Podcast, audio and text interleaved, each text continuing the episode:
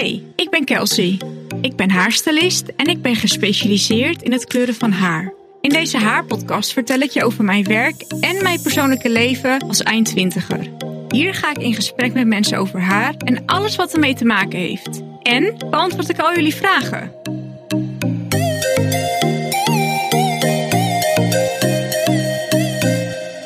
Dit is de Haar Podcast met Kelsey van Leeuw. Welkom bij de Haarpodcast. Vandaag alweer de vierde aflevering. En vandaag ga ik in gesprek met mijn collega haarstylist Kim van Bennekom. Ze heeft een prachtige salon en ze maakt nog mooiere haren. Haar salon is gevestigd in Rossum, wat bij Dempels ligt. Naast haar werk in de salon is ze kleur- en knip-educator voor het merk Eleven Australia. Hey Kim, wat leuk dat je wil komen in, eh, in de podcast. Hallo. Ik zag dat je laatst was getrouwd. Ja, het was echt superleuk. Het was echt precies hoe we zelf alles wilden en het was echt top. Want hoe zag de dag Dus, eruit? wat snel. Ja, wij wilden gewoon graag een feestje en goed eten. Mhm. En eh, dat hebben we gedaan en dat was echt top. En ik zag dat je die jurk had gekocht bij Konings. Dat is echt mijn droom om daar ooit een jurk te mogen kopen. Ja, nee, ja, dat is echt leuk. Weet je, het is gewoon een hele grote winkel waar je gewoon alles kan kopen. Dus dat is alweer een voordeel. Ja, super. Dus, Weet je welke leuk geholpen? bele-. Ja, heel leuk. En het is ook een hele beleving als je daar bent. Dus dat is ook wel weer heel leuk. Ja, het is natuurlijk van ehm Say Yes to the Dress natuurlijk, met Fred van Leer ook. Ja, heel leuk. Ja, klopt. Maar ehm, je- ik, ja, ik dacht, laten we gewoon lekker een leuk gesprek voeren. We kennen elkaar natuurlijk via Instagram, eh, maar we hadden elkaar natuurlijk eh, ontmoet eh, bij Indra in de salon. Maar ik Ja, dacht, we gaan gewoon leuk eventjes een gesprek voeren van hoe vind je nou het ondernemerschap en ehm, eh, hoe hou je werk-privébalans. Je hebt echt zo'n mooie salon. Elke keer als ik zeg tegen mijn vriend, ik wil echt een, een andere salon, laat ik dus gewoon een foto van jouw salon zien. Dan zeg ik, dat wil ik. Oh. Superleuk. Ik laat het elke keer die foto's zien. Zeg ik, ik wil dit. Ik was dus laatst ook eh, bij iemand eh, die bouwt dus schuren. En ik liet Ja. dus die foto's zien van jouw salon. Ik zeg, dit wil ik. Hij zegt, maar je weet wel dat je maar 14 vierkante meter hebt, hè? En er moeten ook nog mensen kunnen plassen, dus dat moet er ook nog af. dus het is gewoon veel te kleine ruimte, maar echt super mooi. Ja, als je een beetje goed indeelt, kun je heel open rijk hoor. Als je een beetje alles juist plaatst met spiegels werkt, Ja. dan lijkt je ruimte ook weer optisch groter. Dus je Ja. kan best wel veel bereiken. Want hoeveel dagen in de week werk jij nu? Ik denk, eh, ik kan zelf natuurlijk alles indelen, dus dat is wel Mhm. een voordeel van eigen ondernemer. Ja. Maar dat is ook alweer een vuilkuil, omdat je jezelf al snel gaat volplannen. Ja. Dus ik werk meestal van dinsdag tot zaterdag. En dan probeer ik donderdag meestal een ochtend te werken, of niet super lang, dat het een beetje je week breekt. Ja. En eh, ja, de ene week werk ik gewoon wat meer en de andere week weer wat minder. Maar je bent nooit weekenden vrij. Eh, ja, ik ben meestal eh, zondag, maandag ben ik vrij. Ja, dus nooit... En heel af en toe als ik een keer een feestje heb of, of er is iets, dan pak ik wel eens een keer zaterdag weg. Maar over het algemeen vind ik de zaterdag nooit erg om te werken eigenlijk. Nee, maar dat zijn we ook gewoon gewend, hè? Ja, dat scheelt ook alweer. Dat moet ook gewoon Maar werk, maar werk jij veel dan? Ja, best wel.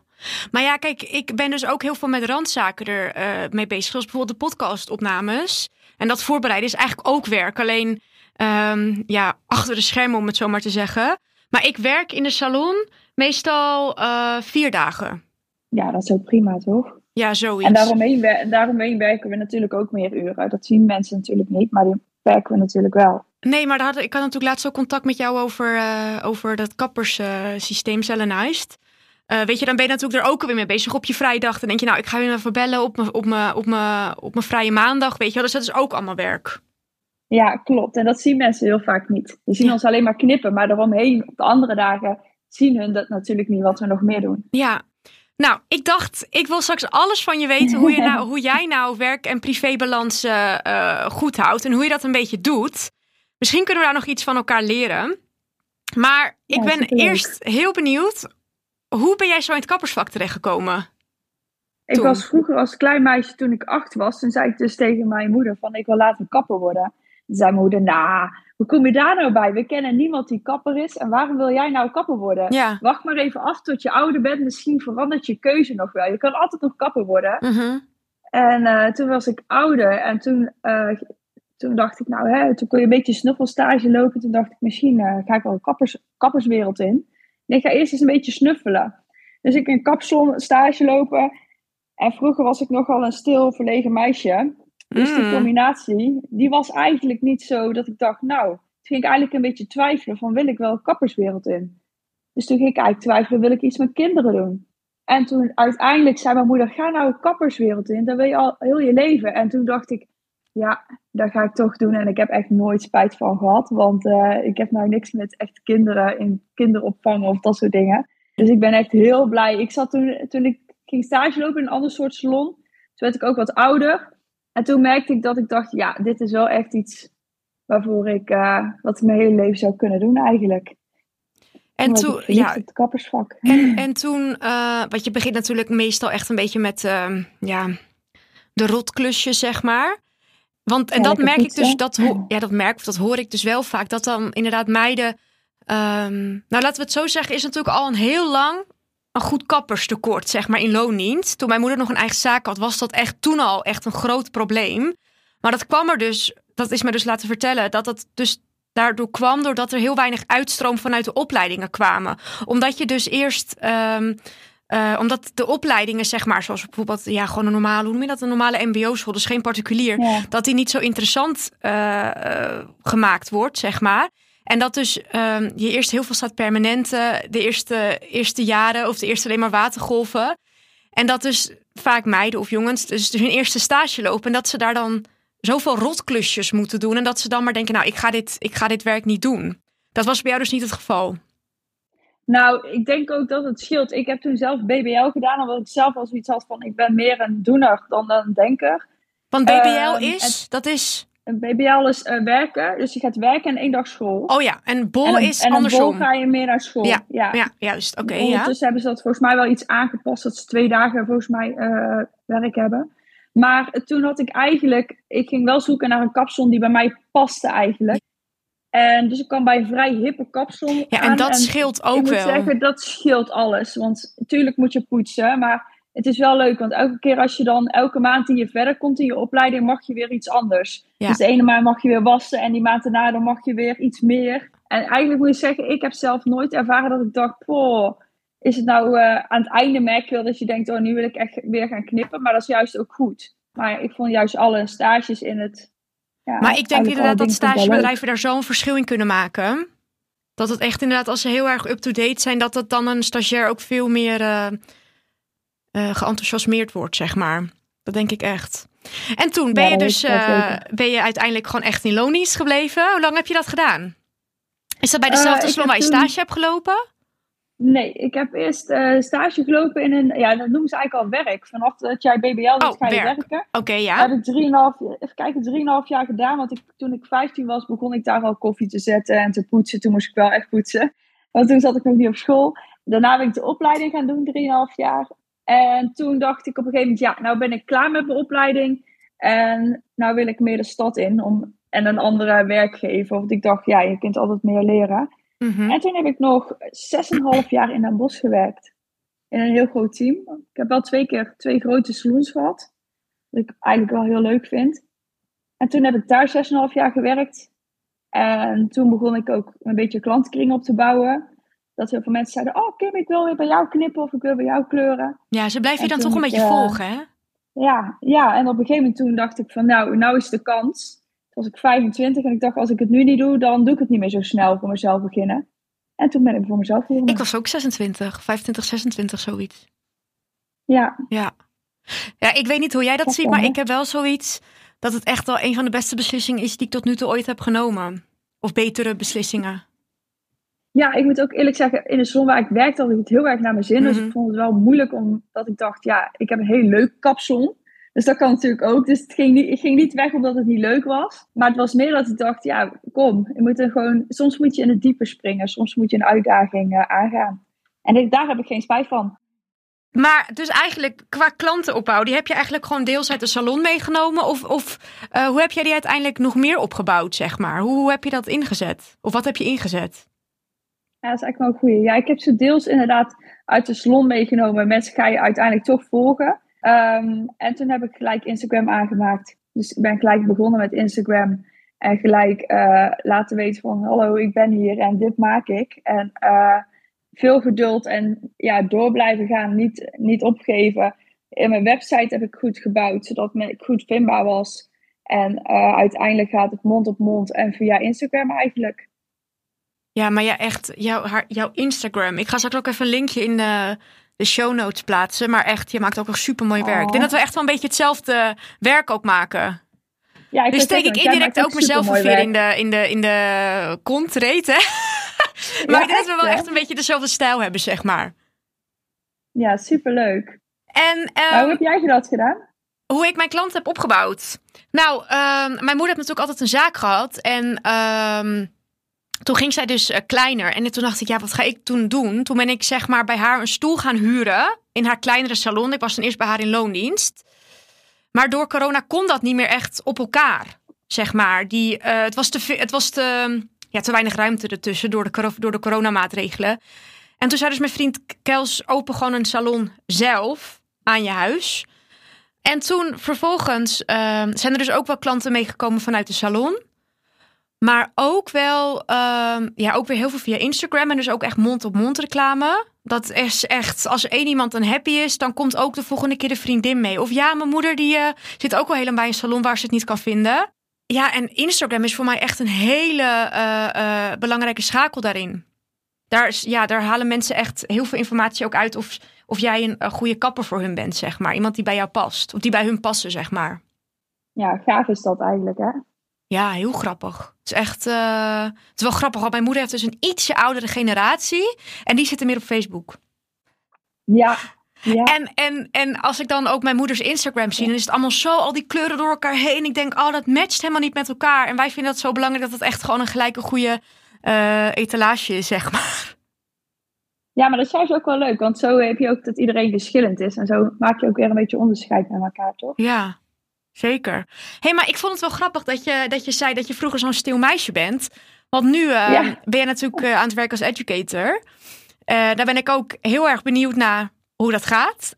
Um, en hoe dat natuurlijk allemaal zo is gelopen. Want jouw filmpje ging viral, toch? En toen ben jij dus gevonden door het merk.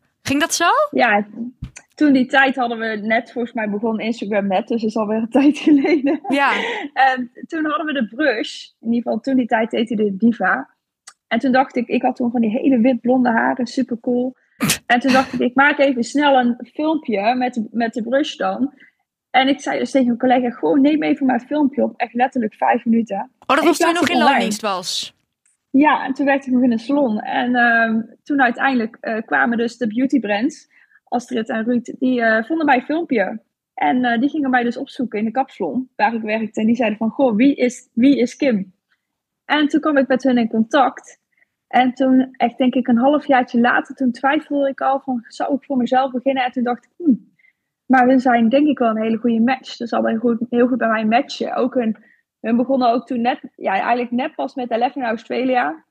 En toen dacht ik, ja, dat is echt top. Dat zou echt super goed bij mij passen. Mm en uh, toen heb ik contact met hen opgezocht. En toen zijn we om tafel gaan zitten. En sindsdien ben ik eigenlijk, uh, werk ik met het merk. En ja, mag ik daar ook uh, lesgeven.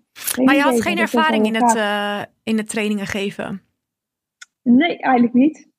Want hoe ging je dat af? Want het lijkt me super spannend.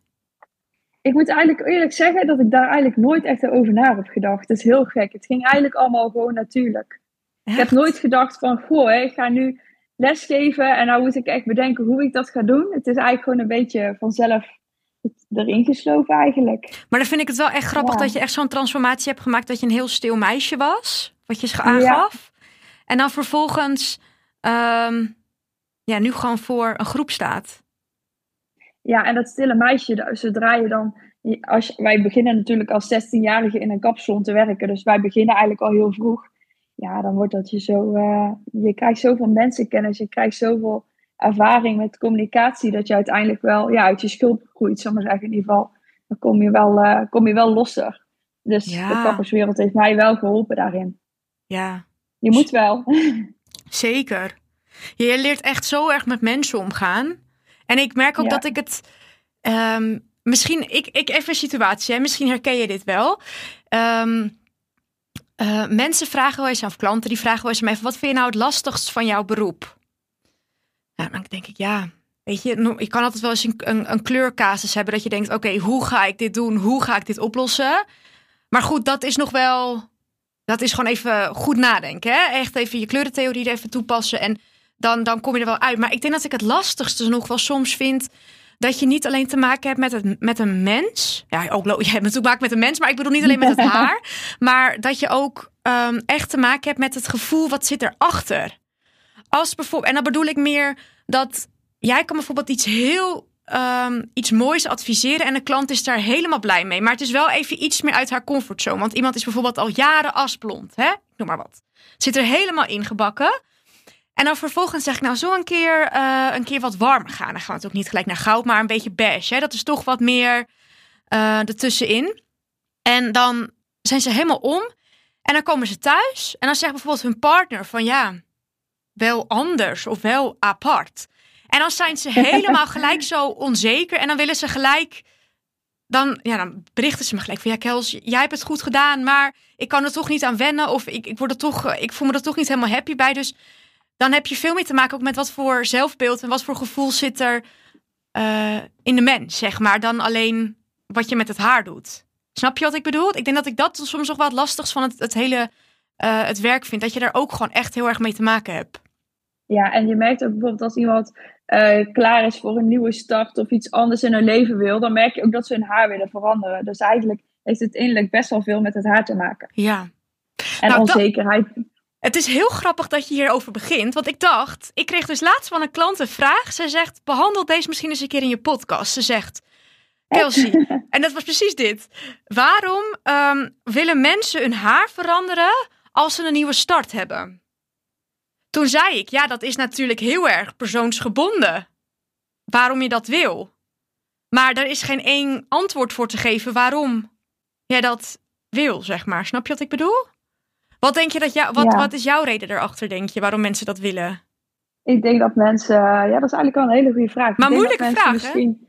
Ja, best wel moeilijk. Ik denk dat mensen dan misschien ook weer zichzelf anders willen zien qua buiten, aan de buitenkant. En daardoor denken van, goh, hè, als ik even met mijn haar weer, eh zal maar zeggen, een beige tintje of een frisse blonde kleur maak, dan oogt het ook gelijk anders. Want het is ook zo, als jij je haar niet doet op een, op een zondag of op een maandag, die zegt, oh, mijn haar zit minder leuk, dan voel je je ook minder goed. En als je dan denkt van, goh, ik ga toch even de brush door mijn haar heen halen of ik ga mijn haar toch even een beetje stylen, dan voel je jezelf wel weer beter. Ja. Dus in dat soort opzicht klinkt het eigenlijk logisch. Ja, nou vraag ik, dat, dat ben ik volledig met je eens. Eh, maar ik vraag toch wel altijd als iemand eh, een keer bij mij komt, of, of als, als iemand bij mij komt en die zegt ik wil heel iets anders, dan zeg ik altijd, heb je geen last van je hormonen?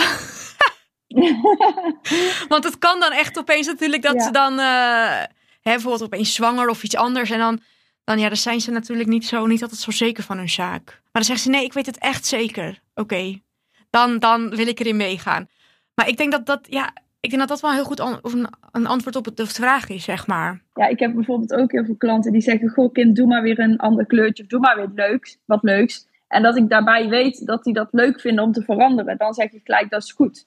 Ja, En bij sommigen ga ik inderdaad wel even doorvragen: van goh, weet je het zeker? Of weet je hoeveel onderhoud het is? Of dat soort dingen. Dus Ja, oh ja, ik zeg ook altijd, ik ga je, weet je echt zeker dat ik je nu donkerder ga maken? Want je gaat me niet volgende week appen dat je weer eh, blond wil, hè? Want eh, ik ben niet thuis. nee, ik weet het echt zeker. Ik zeg, oké, dan ga ik een contract Ja. laten tekenen. Maar nee, dat, ehm, grappig dat we echt allebei zo hetzelfde hebben. ja, grappig. Hoe combineer je dan dat je dan zo eh, als educator werkt, maar ook voor je in de salon, zeg maar? Hoe combineer je dat? op zich best wel goed te combineren eigenlijk. Ik werk gewoon lekker in de salon en soms dan doe ik daar weer ideeën op of inspiratie op. Dat ik denk, goh, dat is tof. Dat ga ik behandelen in mijn training of eh, dat soort dingen. Maar ik hou dan wel, ik hou het wel gescheiden, zou ik maar zeggen. Maar op zich is dat best goed te doen. Want jij krijgt een aanvraag En- van er is een training nodig of... of... Eh, meestal vragen ze, goh Kim, eh, wil je dan weer een leuke kleurtraining geven? Of, eh, ja, en dan zeg ik, oh, dat is goed. En dan bereid ik die zelf voor. Oké, dus je hebt echt een vrije hand daarin. Ja, meestal wel. Leuk. En ga jij dan ook nu naar het buitenland voor trainingen, dat je die zelf moet volgen? Je laatst ben ik voor een kniptraining in Kopenhagen geweest. Oh. En dat was wel super gaaf. Toen mocht ik drie dagen lang knippen. En vervolgens doen we die dan weer een soort pop-up training. En geef ik die weer door in Nederland voor andere kappers. dus Heel dat is wel weer heel gaaf. En een klein team is dat toch? Wil jullie meewerken? Sorry? De, de educators onderling zijn toch met een klein team, toch? Ja, Leuk. ja. meestal eh, inspirerende mensen. Dan eh, is dat wel super leuk. Ja, Ja. heel leuk. Nou, ik vind het echt super knap dat je dat zo kan. Want ja, ja ik vind dat gewoon heel knap. Lief, dankjewel. Ik zit te denken, jij bent natuurlijk, hoe lang ben jij nu ondernemer? Is dat in vijf Eh, jaar? Had ik natuurlijk laatst gezien. Vijf jaar. Dat heb ik dit jaar gevierd. Vijf jaar. Oh, ik moest leuk. erover nadenken. Alweer vijf jaar. Ja. Oh, wat super leuk. En jij? Mm, even heel hard nadenken. Ongeveer twee jaar, tweeënhalf jaar, zoiets. Oh ja. Maar goed, ik ben gestart in corona, hè? dus dat is een beetje een vervallen jaar. Ja, is netjes toch? Ja, zeker. Ehm, ja, wat is jouw grootste uitdaging aan zelfstandig ondernemer zijn? Zorgen dat ik mezelf niet voorbij loop. Dat ik te hard ga werken. Oké. En ik moet ook zeggen dat de corona heeft altijd wel iets goeds en iets minder goeds. Maar het, het- eigenlijk het goede van corona is geweest, wat heel stom klinkt nu, is dat het mij wel afremt in te veel werken. Dat Ja. ik te snel, eerst zei ik al te snel tegen mensen, oh ja, is goed, kan, maar, kan wel, kom maar kleuren. Of ik zet je wel in de agenda. Ja, En nu merk ik wel dat ik denk, ja Kim, vol is vol. En eh, ja, je hebt maar een aantal uren in de dag en dan houdt het op. maar je kan Dus eigenlijk dat ook is wel moeilijk nee mij de zeggen. grootste uitdaging. Ja, maar dat heb ik door corona wel geleerd. Want je moet wel. Echt? Ja, Ja, op een moment echt- zit je vol. En Ja. ja, op een gegeven moment kun je gewoon niet meer werken. En dan is het op een gegeven moment, ja, je gaat ook, als je dan weer te veel mensen op elkaar gaat zetten, ga je weer mindere kwaliteit leveren. En je gaat jezelf gewoon voorbij werken. Je bent gewoon kapot aan het einde van de dag. En dan is het, op een gegeven moment ga je ook avonden bijwerken. En op een gegeven moment houdt het gewoon op. Dus nu hou ik mezelf. eh, ja, Want is jouw salon echt aan jouw huis? Dus je kan ook tussentijds even naar binnen lopen? Of je daar iets... Eh, ja, het zit naast mijn huis. Dus er zit wel echt, je moet wel via mijn poort en dan weer in mijn huis, zal ik maar zeggen. Oké. Dus het is niet met een deur rechtstreeks naar de salon. Oh. Ja, echt droom. Maar ik kan, wel tussen, ik kan wel tussendoor naar huis. In ieder geval dat wel. Ik doe dat ook echt. Ik ga ook echt. In het begin, toen dacht ik, ah, eten of lunchen, nou, dat hoeft niet. We werken wel door. Maar ja, hoe lang ga je daar volhouden? We moeten nog ons hele leven werken, zal ik maar zeggen. Ja. Dus nu eh, plan ik gewoon echt drie kwartier uit en dan ga ik gewoon rustig lunchen. En, binnen, ga en, en dat rustig lukt je lunchen. ook? En dat lukt, de meeste van de tijd lukt het. En heel af en toe denk ik, ah, jammer. Maar ehm, ja, ik probeer dat wel echt te doen. Vet krap. Ik, ik, ik, ik Ja, plan mezelf ik zelf echt in en met pauze. maar ik loop altijd uit. En dan heb ik vijf Eh, minuten om te eten. en dan, dan denk ik, oh, ik moet misschien wat eten. En dan sta ik achter die klant en dan word ik helemaal draaierig en misselijk. Ik denk, oké, Kels, je moet nu echt even wat gaan eten. Dus dat is echt geen eh, Ja. goed voorbeeld. Maar ik plan het echt elke keer in van, ik ga nu eh, eten. Maar het, het, het komt er niet Ja, van. blijft moeilijk. Ja. En dan blijft klanten, je moet wel even ik wat het eten, Ja, ja. of zat ik met een broodje naast de klant. Ik neem even gelijk een hap hoor, want eh, ik moet door. Dat heb ik Ja, nu. heel herkenbaar. Ja, dat wel. Maar ik probeer dan ook echt voor mezelf dat ik denk even je rust pakken. En dat is ook alweer heel... Ik vind het soms ook wel fijn. Je praat natuurlijk de hele dag met mensen. Je Oh, staat ja. eigenlijk de hele dag sta je aan.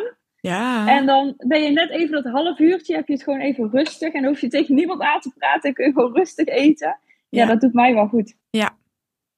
ja, daar heb je echt gelijk in. Dat doe je echt goed. Maar ik, ja, ik, ik heb bijvoorbeeld ook wel eens met klanten, dan, dan eh, vragen ze, ik wil een afspraak maken. En dan geef ik een aantal opties. Nee, dan kan ik niet. Oké, kan je dan en dan? Nee, dan kan ik ook niet. En dan blijf ik maar verder gaan met, ehm, met eh, opties geven. Maar dan denk ik zo, ja, wil je nou komen, ja of nee? Dus dat is voor mij ook nog wel een uitdaging. Dat je daar niet... ehm, dat je de rollen niet een beetje moet omdrijven. Want zij willen ook naar jou komen. En zij mag ook een beetje naar jou voegen eigenlijk. Ja, dat is eigenlijk wel, dat klopt. Dat is zeker waar. Want ik voel Ja, als je naar de huisarts gaat, dan moet ja. je ook gewoon... Dan zeggen ze ook dan en dan Ja. kan je komen. Dan gaan ze ook niet rekening houden met jouw agenda. Ja, nee, dat klopt wel. Ja, ik sta nou ook in een positie dat ik gewoon hartstikke vol en druk ben. En dat de plekjes die er zijn, ja, die zijn over. En dat, ja, de rest is gewoon vol. En dan merk je toch dat gauw mensen zeggen... Oh ja, ik pak wel even vrij. Of ik, eh, ik werk wel even bij jou in de salon. Of ik mijn school sla ik een keer over. Of mensen hebben best wel wat voor over. Ja. Ja, en ook best wel fijn. Ik heb ook gewoon een goede internetverbinding. Dat heb, dat heb je denk ik ook wel. Dan zeg ik nou, neem je laptop maar mee. Ja. Dan zitten ze in een call en dan gaan ze tegelijkertijd kletsen als ik aan het highlighten, of uh, kletsen, werken als ik aan het highlighten ben. Zeg ze, ja, ik kan ook niet praten, maar wat je zegt, je bent altijd aan het praten. En ik, oh, heerlijk. Gewoon even, Ja, even niks. Dat is ook wel lekker. Ehm, ik denk dat dat ook inderdaad een beetje wel mooi terugkomt in dan je werk-privé-balans. Want ja, omdat het natuurlijk een salon dicht bij je huis is, ga je toch misschien ook wel sneller daar weer heen. Of heb je dat dan niet zo? nee, dat dan weer niet zo. Eigenlijk hou ik daar best wel goed gescheiden eigenlijk. Ja? Ik moet eerlijk zeggen dat ik... eh, ik heb ook twee telefoons. Dus ik heb Ja. een privénummer en een zakelijk Ja. nummer. En ik probeer mijn zakelijke telefoon gewoon... Zet ik dan op stil als ik vrij ben. Maar zegt je vriend dan niet bijvoorbeeld van... ehm, ben je nou weer een haarfilmpje aan het kijken? Nee, die zegt, ben je alweer aan het werk? dat wel eens. Soms zegt hij, nou zit ik eh, klaar met al het werken. En dan denk ik, oh ja, nou moet het wel even een beetje minder gaan werken. Maar hij helpt mij ook wel weer met heel veel dingen. Dus zo, dat, zo met filmpjes of teksten of dat soort dingen. Hij helpt me wel heel goed mee, dus dat scheelt alweer. Want werkt hij ook vanuit huis? Eh nee, Dat niet. Oké. Nee. Heb Heb jij nog eh, voor startende ondernemers? Of ja, mensen, ja, startende ondernemers, maar ook denk ik net, ehm, wat ben je dan, studenten die van school komen? Nog tips? ja, je moet gewoon doen vooral wat je heel erg leuk vindt. Eh, als ik zelf, wat ik zelf wel heel veel aan heb gehad toen ik van school afkwam, om gewoon eerst voor een werkgever te werken. Omdat je het eigenlijk dan pas echt gaat leren. Als je gewoon klaar bent met school, heb je echt, echt de basis. En zodra je gaat werken, dan ga je zoveel meer leren. En vervolgens kun je daarna altijd nog voor jezelf beginnen. En als je voor jezelf begint, ja, weet je, als je het vol met passie doet en je gaat ervoor, dan denk ik dat je al veel meer kan bereiken dan dat je zegt ook, we gaan maar gewoon eh, de kappersopleiding doen omdat het moet. Dus ik denk ook gewoon als je iets met passie doet en je vindt iets superleuk en je gaat er voor, volle 100% voor, dan moet je gewoon blijven volhouden, want dan kom je er vanzelf wel. Maar daarin is het dus ook zo belangrijk dat je gewoon echt een goede stageplek hebt, die je daar ook in motiveert en die je daarin helpt met groeien, met groter worden, zeg maar. En ehm, inderdaad ook wat je zegt, dat het bij je past. Kijk, bij de ene past die salon beter en bij de ander die. Maar ik denk dat als je wel, als je voelt dat dit niet bij je past, dat je daar dan, dat je dan ook echt oprecht op, op, op zoek gaat naar een andere salon. Ja, en ik moet ook zeggen, ik werk nu voor mezelf en ik, ik doe gewoon bepaalde dingen niet, omdat ik die niet leuk vind. en omdat ik daar ook minder goed in ben. Zoals? Dus ik Laat me raden. Dan van- heb ik, ik denk dat we hetzelfde hebben. Maar laat vertel. Wat Ja, doe je niet? Permanente. Ja, check. Ik ook niet. Ik kan het trouwens ook niet. Ik heb het nooit geleerd. Nee, ik ook niet. Oh, Nee? Oh nee. ja, ik heb het wel geleerd, maar Nee. daarna dan, eh, ja, kon ik het niet meer zo goed. En ehm, even denken, watergolven ben ik, eh, kan ik, doe ik eigenlijk niet. Ja. Echt dat hele stevige rolletjes feunen, dat, echt dat ouderwetse feunen. Ja, dat Heb ik van mijn moeder niet, dat geleerd. niet. Ja, dat vind ik echt knap als mensen dat kunnen. Ja. Dat is echt goed. Bij mijn moeder zit het echt, eh, als je, nou dan gaat het op een gegeven moment wel stinken. Na tien dagen, zo goed zit het. Zo stevig. Ja. Ja, moet je nagaan. Ja, dat is echt knap. Ja, dat kan ik niet. Ik ga binnenkort ook een uitzending met haar maken waar we het heel erg gaan hebben over oude dingen van vroeger. Dat dames echt Oh, al, leuk. Ja, ja, ja, ja, maar dat dames echt eh, altijd eh, kwamen eh, ook om te feunen. Of, ze- nou, nee, dan kwamen ze om te feunen. En dan twee weken later, uit mijn hoofd, kwamen ze om weer te wassen feunen. En daarna kwamen ze alleen tussentijds even opkammen en dan nog meer lak erin. Ja, Dus daar gaan we het allemaal over hebben. Maar ja, dat nee. Maar vertel, en wat doe je wat nog meer niet? Eh extensions zetten of matten. Mhm. doe ik ook niet. Ehm, ja, en dan houdt het wel op volgens mij. De, rest qua haar. Ik, voornamelijk doe ik echt kleuren. Eh, knippen, dus ook mannen knippen vind ik heel leuk om te doen. Oké. En dat is eigenlijk wat ik, wat ik allebei doe. Ja, mannen doe ik niet specifiek, maar wel partners van. Ik adverteer niet Maar ja, met ik vind mannen mannen wel heel leuk om te knippen. Ja, is iets minder mijn ding. Maar ik doe bijvoorbeeld wel weer extensions.